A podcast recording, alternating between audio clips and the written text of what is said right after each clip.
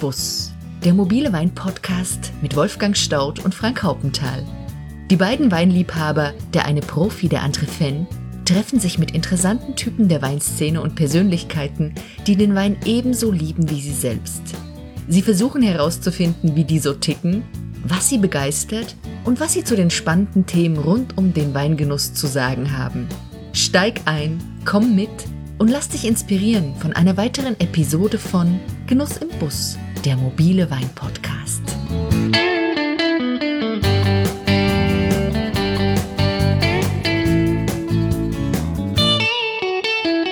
Hallo ihr Lieben, hier nun der zweite Teil unseres Interviews mit Andreas Barth zum Thema Weinstilistik. Nachdem wir im ersten Teil grundsätzliche Fragen zur Thematik diskutiert haben, steht nun die Stilistik der Bartschen Weine selbst im Mittelpunkt. Wieso schmecken die Weine vom Lubentiushof so, wie sie schmecken? Wie gelingt dem Hexenmeister der Langsamkeit mit einem Minimum an Intervention, dass seine Weine auf so wundervolle Weise ihre Herkunft zeigen und zugleich die Lebenseinstellung des Winzers widerspiegeln? Andreas Barth ist nämlich überzeugt, dass alles Gute im Leben Zeit braucht, um sich in aller Ruhe zu entwickeln. Gerade in einer immer hektischer werdenden Welt zelebriert der Bartsche Weinstil damit ein wertvolles Gegenmodell zum Einheitsbrei industrieller Konsumwelten.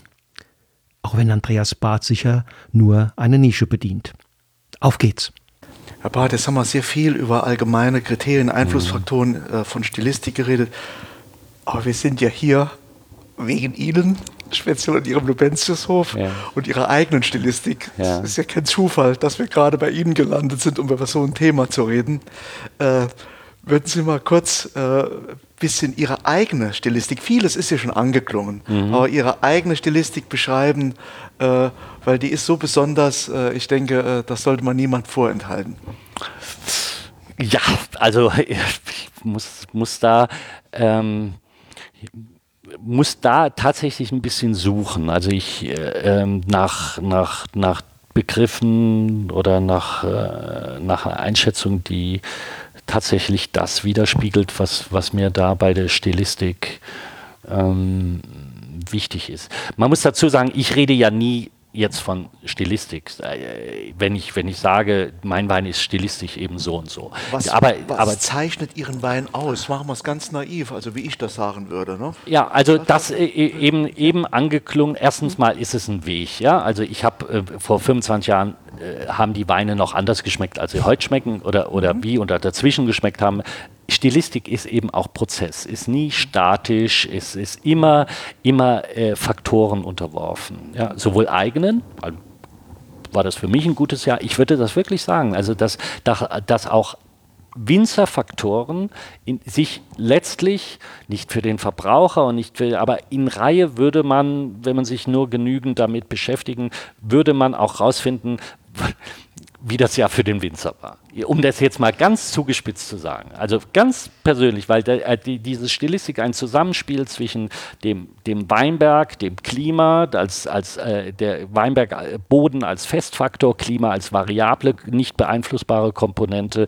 Und dann muss ich mich fragen, ist der Winzer eine, äh, eine freie oder eine feste Komponente?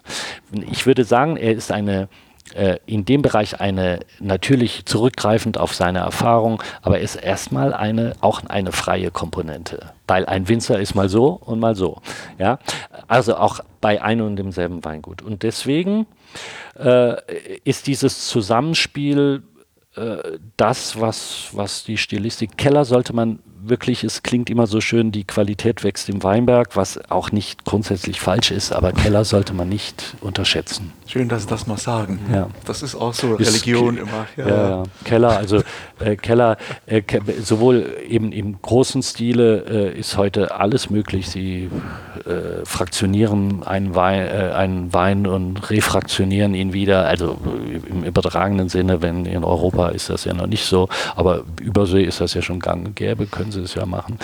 Ähm, und genauso sieht es eben bei den, bei den, bei den kleinen individuellen äh, Produkten aus. Ja, also. Ich mache Ihnen mal ein Angebot, äh, mhm. Herr Barth. Könnte es sein, dass man gar nicht weit vom Ziel entfernt ist, wenn man Ihre Weine als puristisch bezeichnet? Ja, das fände ich selber auch äh, angenehm zu hören. Ja, also ich muss ja immer so von dem Klang, wie klingt denn das? Ist das zu streng oder so? Aber puristisch gefällt mir. Ich also mag's. Asketisch ich würde nicht so gut passen. Nee, also das, das wäre mir zu genussfeindlich, mhm. ja genau. Also, aber eher, ich mag es eher leer. Ich, ich, ich, ich sag's offen, ich, wenn ich über mich nachdenke, also ich fühle mich äh, in vollen Räumen nicht so wohl wie in, in sortierten Leeren. Ähm, das zieht sich irgendwie durch und ich finde auch, dass das, äh, also erstmal finde ich Entwicklung klasse, weil äh, äh, Weinausbau findet nicht nur im Keller statt, sondern auch in der Flasche, also auch beim, beim Kunden. Letztendlich geht der Weinausbau weiter. Also ich, ich, ich, ich, ich ermorde den Wein ja nicht bei der Flaschenfüllung ja, sondern ich gehe, ich schicke ihn auf den Weg.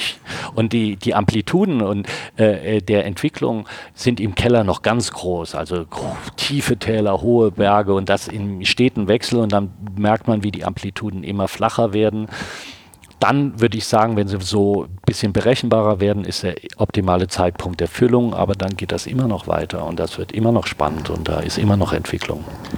Herr Barth, wir sind noch nicht ganz fertig mit der ersten Frage. Beschreiben Sie bitte Ihre Weine, weil das interessiert mich sehr. Ich ja. bin ein großer Fan von Ihren Weinen. Ja, ja. Ich würde es gerne auch aus Ihrem Mund, weil ich weiß, das ist unangenehm. Nein, nein, nee, nicht un unangenehm. Wie, also was, was, was ist das Besondere an Ihren Weinen? naja, ich, ich, äh, wir sind jetzt im Podcast-Medium, im, im Audiobereich. Ja, äh, wir können jetzt noch keinen Weingeschmack transportieren über, über das Medium. Vielleicht kommt das noch irgendwann. Ähm, weil dann würde ich Ihnen sagen, was, äh, was der Wein Ihnen nicht sagen kann, das kann Ihnen der Winzer nicht erzählen. Ja? Also, weil das ist einfach. Ähm, äh, meine Überzeugung, dass ein Wein unmittelbar sein Gegenüber ansprechen muss oder eben auch nicht. Ja, es muss ja nicht immer passen. Aber es sind ja schon so ein paar Stichpunkte. Ich will, ich will tatsächlich Spiegel äh, der Wein als, als Spiegel dessen, wo er gewachsen ist und wie er gewachsen ist. Ja? Äh, also Unverkennbarkeit ist für mich ein ganz wichtiges Ding. Also ich möchte keinen Wein, den man nicht, äh, den man nicht auch lokalisieren kann. Ich, äh, ich, ich liebe Jahrgangsunterschiede. Also das, was gemeint, hm, der hat doch im letzten Jahr ganz anders gesprochen, äh, ge, äh, Dank, äh, geschmeckt. Da sage ich ja, ja klar, der anders war, war ja ein ganz anderes. Die haben sich ja auch letztes ja. Jahr ganz anders gefühlt als in diesem Jahr. Und so geht es der Rebe eben auch. Und deswegen ist das ein ganz anderer Wein. Also kurz, um, um mal ein paar griffige Begriffe. Also Stoffigkeit ist mir wichtig, mhm. aber nie auf Kosten äh, äh, einer Transparenz. Ja, das ist, äh, also mich, mich interessieren immer Dinge, die so ein bisschen gegeneinander stehen. Und wenn ich beides, beides äh, finde äh, in, in einem Wein, also bleiben wir bei Stoffigkeit und Transparenz, äh, Leichtigkeit und Fülle, das sind immer Gegensätze. Und je mehr Gegensätzlichkeit ich in einem Wein je nach ne? äh, finden kann, desto spannender wird für mich dieser Wein. Wie in der Musik. Wie ja. in der Musik. Ja. Wenn ich da mal was sagen kann, Musik. Witzigerweise habe ich etwas gelesen über sie. Ich mache jetzt Musik ja. und äh, ich liebe B.B. King. Mhm. Und seine, die Solos von B.B. King sind wie ihre Weine. Wissen Sie warum? Wie ist das jetzt erst vor kurzem klar geworden? Weil B.B. King hat mal gesagt, die wichtigsten Noten, die ich abends spiele, sind die, die ich nicht gespielt genau. habe. Das ist die, und keiner spielt die Gitarre so wie er, mit so wenig Noten so viel ausdrücken. Ja, das ist also mit so viel gespielten. Ja, ist witzig, das kam mir vor kurzem erst. Unglaublich, ja. ja. Das ist ein gutes, gutes Beispiel. Also je weniger, weniger ich brauche, um Fülle zu transportieren, desto schöner das Produkt. Gegensätze bringen Spannung. Mhm. Und wenn die beim Konsumenten ankommen, wenn sie nachvollziehbar werden, dann ist natürlich auch der Genuss, das Trinken dieses Weines ein, ein Erlebnis. Es mhm. ist mehr als nur Flüssigkeit aufnehmen. Ja. Wolfgang, es ist aber auch eine Herausforderung, Lobentiushof zu trinken. Ich, ich darf mich jetzt hier mal outen, weil das ist, äh, das ist nichts, wie soll ich sagen, äh, Schmeichlerisches am Anfang. Ich, ich musste eben so lachen, als Herr Barth gesagt hat, ich mache doch kein, ich bediene doch keinen Masochismus.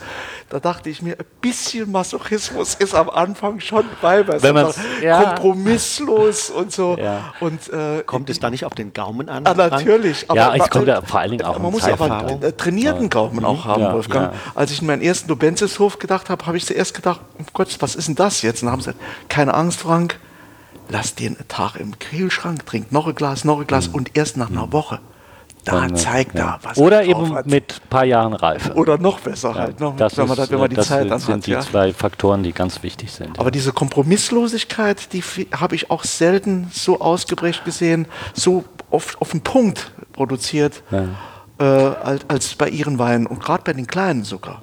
Bei, Ja, gut, äh, ich, ich sehe das, wie habe ich ja eben gesagt, ich sehe das als äh, Verantwortung. Äh, also und ich mache kein Hehl draus. Das ist genau der Luxus, den man sich gönnen muss in der Kleinheit. Alles andere ist, ist sogar verschobener Selbstmord. Also weil, weil ich kann nicht äh, in diesen Steillagen denken, ich könnte mit einem mengenkompatiblen Mainstream-Wein e- e- eine Wirtschaftlichkeit erreichen. Das Gegenteil muss der Fall sein. Ich muss, ich muss das Extreme suchen äh, und dann eben, äh, und das ist auch Arbeit, das ist keine Selbstverständlichkeit, äh, muss ich diesen, genau diesen Kundenkreis äh, finden, der das gutiert. So, das, das ist Arbeit, das ist Arbeit, aber äh, diese Kunden danken einem das ja auch mit einer enormen äh, äh, Treue und auch Respekt vor dem, was man tut. Das, äh, ähm, das ist befriedigend und der Luxus der Kleinheit liegt genau da drin. Und wir sind ja alle klein, egal ob ich jetzt 17 Hektar mache oder, oder, oder zu 4 Übersee Hektar. sowas, ja. ja klar, das ist, äh, ist, ist ja irre, irre was, äh, was wir uns für Gedanken eigentlich machen. Sie haben gesagt, ähm, Stilistik ist im Grunde ein Prozess. Es ist jedes Jahr wieder ein bisschen ein Suchen, hier und da ein Schräubchen drehen und ein bisschen was verändern, Jahrgang herausarbeiten. Trotzdem, wenn, wir, wenn Sie zurückgucken, was war zuerst? Die Idee von sozusagen einem idealen Wein, das Sie so im Kopf gespürt haben oder im Bauch gespürt haben, da will ich hin? Oder war es, dass Sie ein paar Ideale hatten, wie, wie Sie gerne diesen Prozess gestalten wollen. Also was sie gerne im Weinberg tun, was sie für richtig halten, was sie im Keller für richtig halten. Und dann wird schon das Richtige rauskommen. Ganz klar Ersteres. Ganz, also ohne, ohne zu zucken. Ersteres, die Idee des Weines, weil von allem anderen hatte ich ja überhaupt keine Ahnung. Ja, also das ist, äh, das muss man ja so. Ich, ich hatte ein Bild, Bild eines Weines, äh, äh, wie, wie ich mir Wein vorstellte, aber ich hatte keine Ahnung äh, äh, von, von Rebe, von Wachsen. Ich hatte keine Ahnung von, äh, von Keller und Vergärung. Ich habe äh, mich bedient einem, also auch die Situation war getragen von, von heute, einer, einer Freiheit, die ich jedem nur wünschen kann. Ähm, äh, mir hat niemand gesagt, wie es geht, aber äh, mir hat auch niemand gesagt, wie es gehen muss. Und das ist, äh, ist ein Punkt. Ich habe gelesen, ich habe mich mit Kollegen unterhalten, die jetzt nicht im unmittelbaren Umfeld hier waren, deren Weine mir geschmeckt haben und habe dann für mich so, so äh, diesen Prozess erst entwickelt danach, aber ich war auf der Suche nach dem Wein. Ja. Und alles andere, das war, ähm, war wirklich ein schöner, spannender Prozess, bei dem glücklicherweise, ich kann das auch nicht äh, sagen, warum, eigentlich so richtig schief ist da nie was gegangen. Herr Barth hat sich dieses, ich nenne es mal Leitbild, diese Vision von einem perfekten Wein, Mhm. hat die sich über die Jahre geändert? Oder ist die immer noch dieselbe wie vor 25 Jahren? Würde mich wundern, wenn es so wäre. Ja, also äh, das Bin ist gespannt. äh, ja, ich bin, bin also ich, ich zögere da ein bisschen mit der Antwort, weil man gleitet da äh, gerne auch in Koke Koketterie ab. Wenn ich jetzt sagen würde, äh, äh, das, was ich heute aufgrund meiner Erfahrung äh, äh, äh, näherungsweise produziere, entspräche genau dem, was ich mir vor fünf Also erstens mal kann ich mich sogar genau gar nicht mehr erinnern, wie es war. Also, äh, aber ich stelle etwas fest. Ich stelle etwas fest, dass gerade in den letzten, sagen wir mal, vier, fünf Jahren ein Prozess in, in den Weinen eingetreten ist, der mich eher an den Anfang erinnert. Also die, ähm, Faktoren, sagen wir mal, die analytischen Faktoren, die kann ich ja nachlesen. Ich kann äh, die, die, diese Prüfzettel durchgucken und dann mir mal die Analysedaten anschauen von dem Wein 94, 95, 96. Und da muss ich echt sagen, also viele Weine habe ich echt vergessen. Ich wus wusste von bestimmten Weinen gar nicht mehr, dass ich das mal, also irgendeinen Lagenwein mit einer, irgendeiner Bezeichnung, äh, war mir, was, das habe ich gemacht. Das ist schon mal spannend, da drin zu blättern. Und das andere ist, und wenn man so als, als Winzer dann die Analysen, die einem ja dann was sagen, ähm, sagen, mein Gott, das war ja ganz schön extrem. Ja, ähm, äh, das hätte ich mich dann so in den, in den äh, Nullerjahren nicht so, getraut. mittlerweile traue ich mich zumindest mal wieder, oder was heißt trauen, oder man hat das Be Selbstbewusstsein oder will es dann auch. Und, äh, aber ich habe jetzt so ein paar Weine äh, mal auf dem, wo ich dann einfach sage, so, das ist jetzt noch extremer, was andere ist schon extrem, aber da habe ich es dann mal auf die Spitze getrieben. Für mich jetzt einfach. Ich traue mich heute, das anzubieten. Die Weine gab es 2012, 2009, 2008 schon als Einzelbestandteile im Keller, aber ich habe sie nie als solche gefüllt, sondern waren immer Bestandteil einer, einer Cuvée. Ja, also das ist schon äh, erstaunlich. Hat sich denn in dieser Zeit auch der typische Konsument, der typische Mensch, der diesen Bartschen Lubentius Hofwein trinkt, gewandelt? Mhm.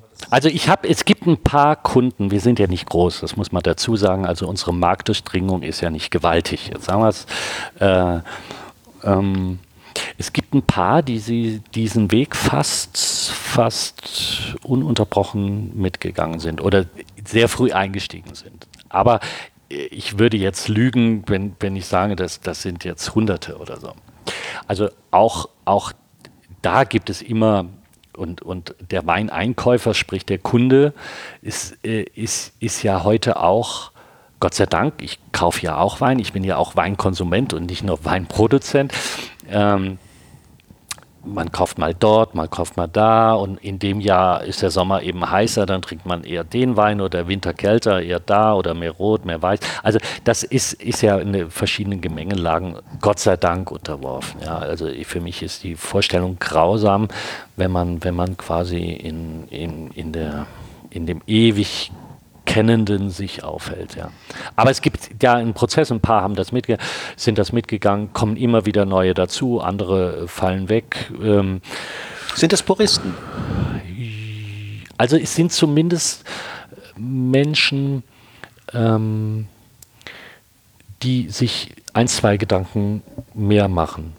Ähm, da, das stelle ich fest und das hat ähm, also wenig, also wir sind ja zum einen haben wir die Reputation, aber wir sind ja jetzt nicht so das klassische Etikettenweingut, weil man uns einfach viel zu wenig findet, ja, sage ich jetzt mal. Ähm, und ich finde das immer interessant, dass diese Mischung so schön ist. Also das ist, äh, da, da kommt der Student, der sich mit Wein beschäftigt, dann unterhalte ich mich mit ihm und dann geht er mit zwei, drei Flaschen vom Hof, weil er einfach sein Budget gemäß eingekauft hat und, und und ich weiß, dass wahrscheinlich nirgends dieser Wein fast schöner getrunken wird, diese drei Flaschen, als bei dem. Ja? Und das ist, äh, das, das ist ein sehr schöner Moment, weil ich dann, äh, äh ohne bevormunden zu sein, ohne dogmatisch zu sein, aber einfach weiß, da ist jemand, der hat zumindest verstanden, was ich will. Ja? Was, oder was, was mein Angebot ist. Andere trinken den Wein äh, wirtschaftlich gesehen unbefangener und es ist ja auch schön, auch das braucht man als, als Weingut, klar. Ähm, aber ich prinzipiell denke ich, dass die, dass, dass die Klientel in allem, was sie aufnimmt, äh, durchaus die bewussteren sind. Hat sich das auch ein bisschen geändert, ich, dass das momentan ein gewisses Bewusstsein für Weine, für besondere Weine entstanden ist, auch für trockene, straffe, säurebetonten Weine, mhm. die sich definitiv vom üblichen unterscheiden. Mhm. Spielt Ihnen das ein bisschen auch in die Hände? Nee, also da merke ich, äh, merke ich wirklich, dass ich, äh, dass ich von solchen Moden, äh, sage ich jetzt mal, ohne bös, böse, also ich meine das ganz, sondern das ist, ist, Mode ist Zeiterscheinung, die beschränkter im Zeitraum ist. Ja, das sind Zyklen. Ähm, das sind sie zeitlos. Voll, vollkommen sagen. unabhängig. Ja. Voll, also würde ich ja mal so sagen, ja. Ähm, sie sind in einer Nische. Mhm. Gibt, gibt es in dieser Nische äh, Wettbewerber oder sagen Sie, das interessiert mich eigentlich gar nicht, ich mache das und die Richtigen werden schon diesen Wein finden? Also ich bin über jeden Mit- oder Wett- oder wie auch immer Mitanbieter, sage ich jetzt mal, kann ich natürlich nur froh sein. Weil äh, jeder Mitanbieter, der sein, seine individuelle Ausprägung an Wein dem Kunden anbietet, äh, ist für mich ja eine, eine Verstärkung. Ja, also angenommen, ich säße auf einer einzelnen Insel und würde den besten Wein der Welt produzieren und auf diese Insel kämen äh, fünf Leute äh, und ich würde zwei Flaschen produzieren, dann hätte ich ein Problem. Also erstens würde niemand erfahren, dass es so ist äh, und, und zweitens würde es niemand, auch niemanden interessieren. So, und ähnlich ist es natürlich in einem Anbaugebiet. Also je flächendeckender, individueller, bewusster das Angebot ist, desto besser auch für jeden Einzelnen, der sein Schild hochhält, sage ich jetzt mal. Also insofern bin ich, was das anbelangt, äh, entspannt. Ich bin natürlich immer auch, äh, äh, auch verkostender, genießender, also hab, äh, äh, muss mir da auch die Kunden, also äh, die Kunden sich bewahren. Wenn ich privat Wein trinke, trinke ich nicht meinen eigenen Wein, weil nichts ist langweiliger, als sich da in diesem, äh, äh, in dieser, das, damit beschäftige ich mich ja Tag aus, Tag ein. Warum sollte ich dann, äh, wenn ich die, die, Momente des Weintrinkens, sollte ich dann nutzen, auch den Horizont äh, weiter zu erhalten. Aber lassen Sie mich eine Frage stellen zur Wirtschaftlichkeit. Also, ja. ähm, mich würde einfach interessieren, wie weit geht Kompromisslosigkeit oder besondere Stilistik oder das Treiben auf den Punkt, ist das unendlich, äh, ist die Schraube unendlich drehbar oder sagen Sie, da gibt es auch einen Punkt, wo ich sage, halt mal, ich muss auch letztendlich äh, Wirtschaftlichkeit sicherstellen? Ja, also ich bin da äh, natürlich zwiegespalten. Ich, mache da auch kein Hehl draus, aber ich habe natürlich auch eine Entwicklung, die unbefangen ist von einem rechts und links oder was er noch macht, der Mensch oder, oder, oder sonst was, wo er, wo er seine Sicherheit, heute, wenn man mir gegenüber sitzt, der hat gut reden, ja, macht hier sein, sein äh, in Anführungszeichen Spinner, spinnertes Nischenweingut und, und braucht nicht nach links und rechts zu äh, gucken und äh, die Wirtschaftlichkeit äh, erhält er woanders. Was vollkommener Nonsens ist, weil für mich immer äh, Conditio sine qua non der Lubentiushof war. Als eigenständiges äh, Unternehmen, ähm, das zehn Jahre äh, bestand und aufgebaut wurde und dann kam, kam das halt, ich habe das ja nicht gesucht oder, oder, oder äh, mich beworben oder sonst was, äh, kam eben dann die äh, Verbindung in andere Richtungen. Und den Preis, den ich bezahlt habe, ist der Preis des Nicht-Wachsen-Könnens. So, wenn ich jetzt aber, äh, das war 2003, 2004 Jahresübergang, wenn ich jetzt meine normale Entwicklung, ich war ja in Expansion, als ich angefangen hatte, hatte ich 2,5 Hektar und hatte dann die Fläche fast verdoppelt in den zehn Jahren. Ähm, habe sie jetzt wieder leicht reduziert, weil ich ein paar äh, nicht spannende Lagen äh, eben abgestoßen habe. Vier, vier Hektar jetzt, ne? Vier, vier, vier Hektar. Mhm. Aber wenn ich jetzt die, diese Entwicklung eben weiter, wenn ich jetzt gesagt hätte, Lubentiushof und nur Lubentiushof, hätte ich natürlich noch wachsen äh, müssen. Wann wäre ich jetzt bei acht oder neun Hektar? Und dann wür würde sich die Frage der Wirtschaftlichkeit ganz anders stellen. Ganz, mhm. ganz anders stellen. Also den Preis habe ich in der Größe bezahlt.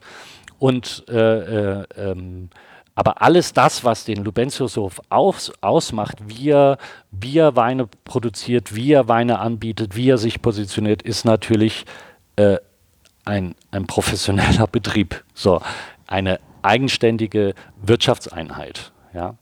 Und wenn ich jetzt alleine wäre oder sonst irgendwas, dann, dann, würden mir wahrscheinlich auch die vier Hektar reichen. Ja, also, aber ich will ja auch mal, dass meine Kinder äh, genauso frei äh, sich für eine Zukunft entscheiden können und, und Ausbildung genießen oder Studium oder was auch immer. Also insofern ist, ist es ja auch immer der Frage, äh, die Frage, was, was brauche ich? Ja?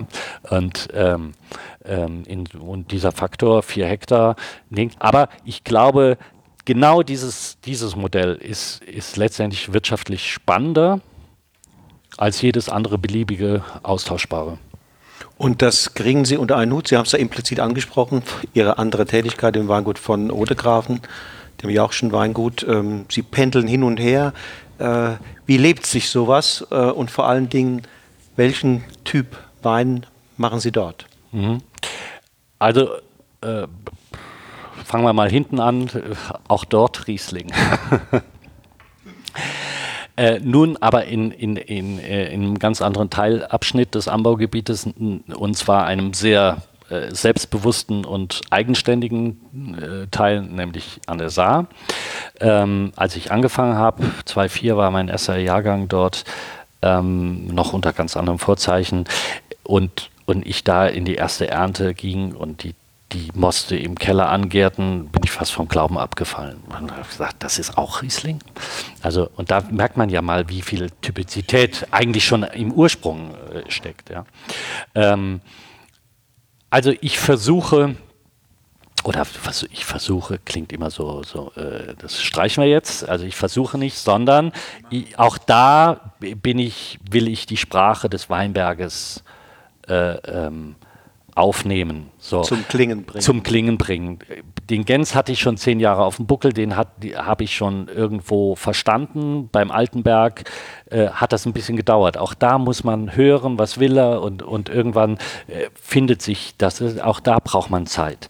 So, und die Zeit äh, äh war, war, war auch äh, gegeben. Ein irrsinnig spannendes Projekt. Da haben wir natürlich die klassische Prädikatsausrichtung zu einem wichtigen Teil, den ich hier jetzt gar nicht habe an der Terrassenmosel. Äh, aber der Ursprung war tatsächlich, warum damals Dr. Heidi Kegel mich auch rief, waren die trockenen Weine.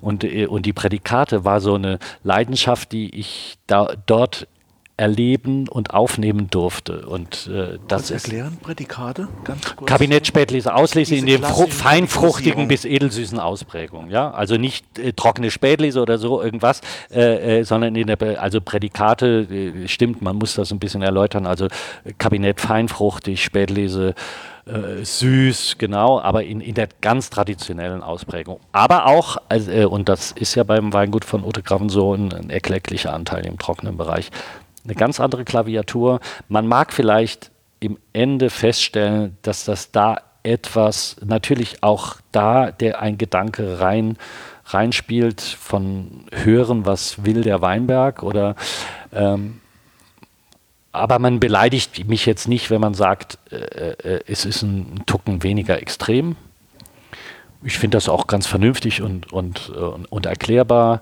Äh, es ist halt immer noch ein Unterschied, egal, das hat mit Leidenschaft nichts zu tun. Äh, man kann sich hier wie dort so engagieren, aber es ist trotzdem etwas anderes, ob sie für sich etwas tun, äh, und sich quasi über sich selber ärgern dürfen, wenn sie was falsch machen, oder in Verantwortung, die sie transportieren müssen. Und für Mitarbeiter ja. und für einen Eigentümer oder so ist, ist, ist, das sind so Minifaktoren, die auch zur Stilistik führen. Das ist gar nicht so sehr bewusst, ja. Und wie das geht, ist, äh, also das ist keine One-Man-Show, das geht nur mit guten Leuten hier wie dort. Äh, diese, dieser Unterschied, der Weg von 135 Kilometer, das hat sich, das ist irgendwie schon ein bisschen eingewoben. Ich bin sehr frei in der, in der Zeitgestaltung, dass ich wirklich äh, äh, entscheiden kann, äh, wo ich bin und wann ich wo sein muss.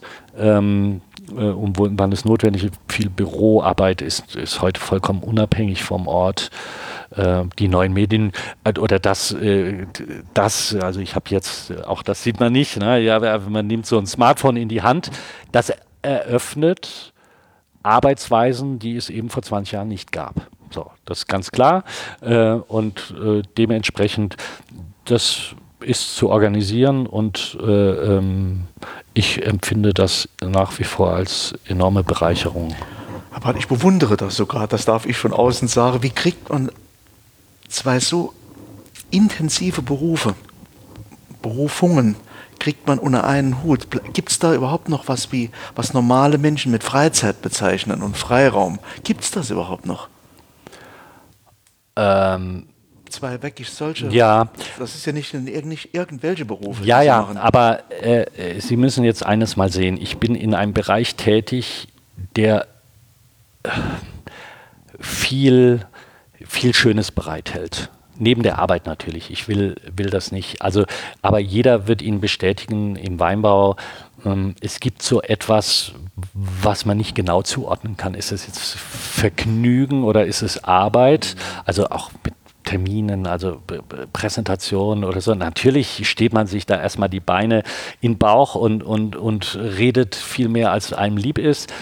Äh, aber danach sitzt man zusammen und geht, äh, genießt den guten Wein mit gutem Essen. Also es gibt auch viel, der Beruf gibt mehr zurück, als wenn ich jetzt wirklich Schrauben produzieren würde. Das muss ich, äh, muss ich einfach sagen, ist ein schöner, äh, äh, ein auch wahnsinnig vielfältiger Beruf, in dem ich mich erden lassen kann. Der landwirtschaftliche Bereich, Arbeiten mit draußen mit, mit Rebstöcken. Gut, das ist bei mir leider Gottes zwangsläufig ein bisschen äh, Hintergrund äh, geraten. Kellerarbeit ist immer noch mein Ding, also obwohl ich auch mittlerweile viel, viel Büro natürlich gerade bei Otegrafen machen muss. Viel, äh, als, als Geschäftsführer sind sie einfach äh, in, in anderen Rollen auch drin. Aber Keller ist meins. Ja, Lubentiushof kann ich sagen, ausschließlich ich. Das, das ist für mich eine ganz, das ist vielleicht sowas wie Freizeit. Ähm, im, im Otegrab, ja, da habe ich mal, da funktioniert kein Handyempfang und gar nichts. Da bin ich in diesem Keller und, und wow. weiß eigentlich, wo, wo ich angefangen habe und wo ich hin will. Bei Otegrafen ist es, ist es halt runtergebrochen mit guten Mitarbeitern, die, wo man dann halt über die Dinge dann spricht und ein anderer äh, ist dann derjenige, der es dann ausführt. Aber ich kann eben, ich weiß um jeden Schritt, weil ich, ich weiß auch, wie viele Kartons Kartons man in einer Viertelstunde äh, zusammenkleben kann. Ja, das ist äh, also das ist, ist, ein enormer Vorteil. Freizeit an sich, was mir enorm fehlt, ich mache da kein Hehl, ich will das ja auch nicht über. Äh, also ich konnte früher viel mehr Musik machen und das fehlt mir und äh, mir bleibt die Hoffnung, dass irgendwann Wobei in meinem Fach ist das, äh, muss, muss ich halt sehen, äh, wird es schwieriger, aber ähm, ich kann dann abtauchen in, in der Musik, dann heute hören, früher singen. Ähm, und das Registerfach muss sich dann ändern. Also ich glaube, zum Tenor reicht es nicht mehr. Aber da hat man ja die Möglichkeit, so ein bisschen im Bass. Heben Sie sich das auf. Die ja, Hoffnung ist, stirbt ist, zuletzt. Ja, ja. ja es ist für, für mich, also es ist ganz wichtig. Für mich immer noch jetzt fernab der privaten Dinge, das, der wichtigste Bestandteil meines Lebens ist immer noch die Musik. Also Ihr Glück findet nicht vor allem im Weinkeller statt? Nein. Dürfen wir uns Sie als glücklichen Menschen vorstellen? Äh, ja, A, ja, aber. mit aber. und das, äh, ich glaube, wenn Sie jemanden fragen, was zeichnet äh, oder wie charakterisieren Sie eben diesen nahen Menschen, also wenn Sie Freunde oder so, dann würden Sie sagen, das aber. Das aber ist, ist ein Wesenszug. ich, ich suche Glück, ich empfinde Glück. Ähm, aber es bleibt da immer noch das Aber, was eben äh, frei, frei sich bewegt und mal stärker ist und mal schwächer ist. Aber das prägt das Leben und das Denken ist das Aber. Vielleicht ist es ist ein besonderes Glück, nämlich das Glück des Tüchtigen, Herr Barth. Das dürfen oh. Sie nicht sagen, aber Nein, das darf also ich sagen. Ist, ja, aber das Glück des Tüchtigen, ja. das finden Sie regelmäßig, habe ich den Eindruck. Ja, ja gut. Genau. Ist, würde mir jetzt nicht über die Lippen Das dürfen Sie natürlich nicht sagen, aber das ist mein Privileg, das ja. jetzt mal zu sagen. Ich würde mich noch äh, zum Abschluss äh, gern mal äh, die Frage stellen, Herr Barth. Ähm, die Liebe zum Wein, mhm. das, das, eint uns drei ja jetzt gerade mhm. am Tisch. Diese Liebe zum Wein, ist die immer noch da? Oder äh, genießen Sie, können Sie noch ein Glas Wein wie ein Kind genießen und so einfach sich betören lassen, wie ich das noch kann, Gott sei Dank, Oder denken Sie direkt, Radatz dann, wie hat er das gemacht, wo kommt er her und tralala, tralala? Sie haben das jetzt wirklich schön beschrieben. Ähm, die Momente gibt es, aber die werden immer, immer seltener. seltener. werden mhm. immer seltener. Und es geht tatsächlich äh, so, wenn ich wirklich mich zurücklehne und abschalte, abschalten will, äh, das habe ich dann festgestellt, aber das ist auch phasenbedingt, dann greife ich nicht zum Wein. Das ist äh, ein ganz bewusster Schritt, weil ich, mhm. weil ich es mir leichter machen will. Weil ich es mir leichter machen will. Gleichwohl, aber die Momente gibt es natürlich auch in schönen mit Kombination mit Essen oder so, wo, wo dann wieder sowas kommt, wo ich dann einfach feststelle, ja, genau, das ist es. Dafür mache ich das und äh, äh für diese Erlebnisse. Also ich kann diese äh, Erlebnisse empfinden ähm, sie stellen sich bei mir leider nicht mehr so automatisch ein. Herr Patt, was wünschen Sie sich für die Zukunft?